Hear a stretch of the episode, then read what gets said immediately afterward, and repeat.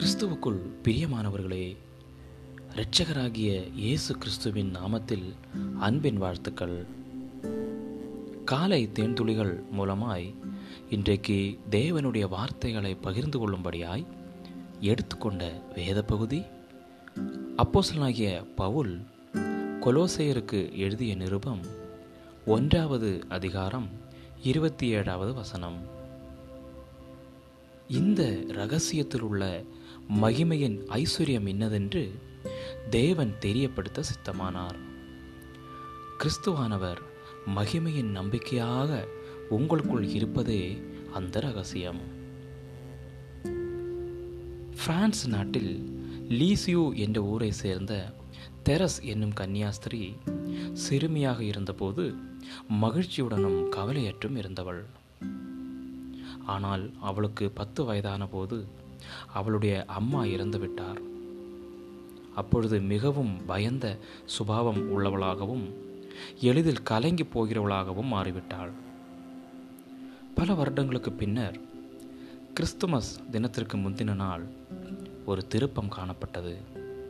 தன்னுடைய சபையோடு அவள் பண்டிகையை அனுசரிக்கும் பொழுது ஒரு மாற்றத்தை அவளுக்குள்ளாக உணர்ந்தாள். இறைவன் அவளை பயத்து நின்று விடுவித்து மகிழ்ச்சியை அளித்தார். இந்த மாற்றத்திற்கான காரணம் தன்னுடைய சபையின் போதகர் பயத்து நின்று விடுவிக்கும் கர்த்தர் என்கிற தலைப்பில் பேசிய அந்த அருமையான வார்த்தைகளை கேட்டு இறைவன் வானத்தை விட்டு பூமிக்கு வந்த இயேசு என்னும் மானிடனாக அவளுக்குள் வாசம் செய்த வல்லமையால் தான் உண்டாயிற்று. என்ற மாற்றத்திற்கான காரணத்தை அவள் உணர்ந்து கொண்டாள். இறைவன் நமக்குள் வாசம் செய்வது என்றால் என்ன? அது ஒரு ரகசியம் என்று பவுல் கொலோசையருக்கு எழுதுகிறார். அது ஆதி காலங்களுக்கும் தலைமுறை தலைமுறைகளுக்கும் மறைவாயிருந்து இப்பொழுது அவருடைய பரிசுத்தவான்களுக்கு வெளியாக்கப்பட்டது. இந்த ரகசியத்தில் உள்ள மகிமையின் ஐஸ்வர்யம் என்னதென்று தேவன் தெரியப்படுத்த சித்தமானார். கிறிஸ்துவானவர் மகிமையின் நம்பிக்கையாக உங்களுக்குள் இருப்பதே அந்த ரகசியம் என்று எழுதுகிறார். இப்பொழுது கிறிஸ்து கொலோசையர் நடுவே வாசம் செய்கிறதுனால் அவர்கள் வாழ்க்கையில் ஒரு புதிய சந்தோஷத்தை அனுபவிக்கிறார்கள். பழைய பாவத்திற்கு அடிமையாக இருக்க வேண்டியதில்லை. நாமும் இயேசுவை நமக்கு இரட்சகராக ஏற்றுக்கொண்டால் அவர் நம்மில் வாசம் பண்ணுகிற இந்த ரகசிய வாழ்வை அனுபவிக்கலாம்.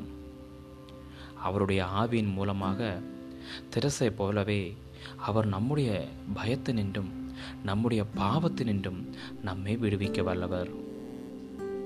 கலாத்தியர் ஐந்தாவது அதிகாரத்தில் சொல்கிறது ஆவியின் கனி சந்தோஷம் சமாதானம் நீடிய பொறுமை போன்றவை நம்முடைய வாழ்க்கையில் வரும்.